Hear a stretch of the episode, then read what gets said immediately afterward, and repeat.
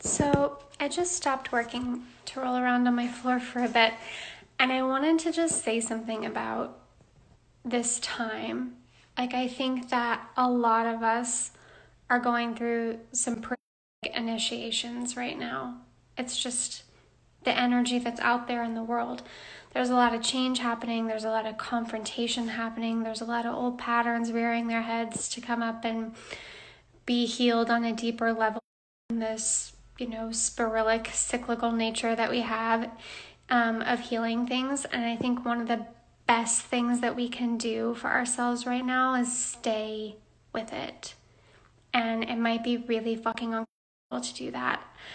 But we're so conditioned from like so early on in our lives to stop being in our bodies, to stop listening to our bodies, to stop following our instincts from the time we start going to school you know, when we start going to school as kids, we stop getting to, to eat when we're hungry and we stop getting to like walk around when we're restless. We have to wait until PE and we have to wait until lunch and we have to wait until snack time and we have to wait until nap time to take a nap If and we have to wait till somebody gets back with a hall pass to use the bathroom and we have to get permission to do all of those things and we just kind of stop listening to the needs of our bodies and then it's no wonder that we work for 6 hours straight without like drinking a sip of water we get in that mentality of um, also just homogenized productivity that we have in this world.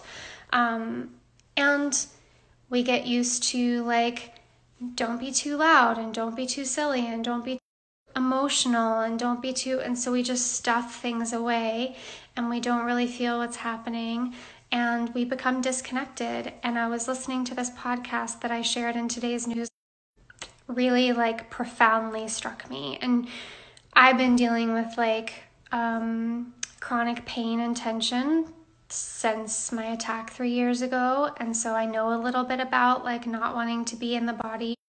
Um, and she wasn't actually talking about the body. She was talking about like an emotional pattern that she had in relationships, and that what she felt like her spirit needed was just to say, I'm here and I'm not going anywhere that's so powerful right now. Like, whether you're going through like shadows rearing their head, or you're going through an emotional pattern default setting that's coming up, or you're dealing with chronic pain in the body, to just turn inward and say, like, here and I'm not going anywhere, and making that choice to stay in the initiation and to stay in the process, obviously from a place of safety, and this is a vast spectrum, but for the most part, just saying, like, I'm here.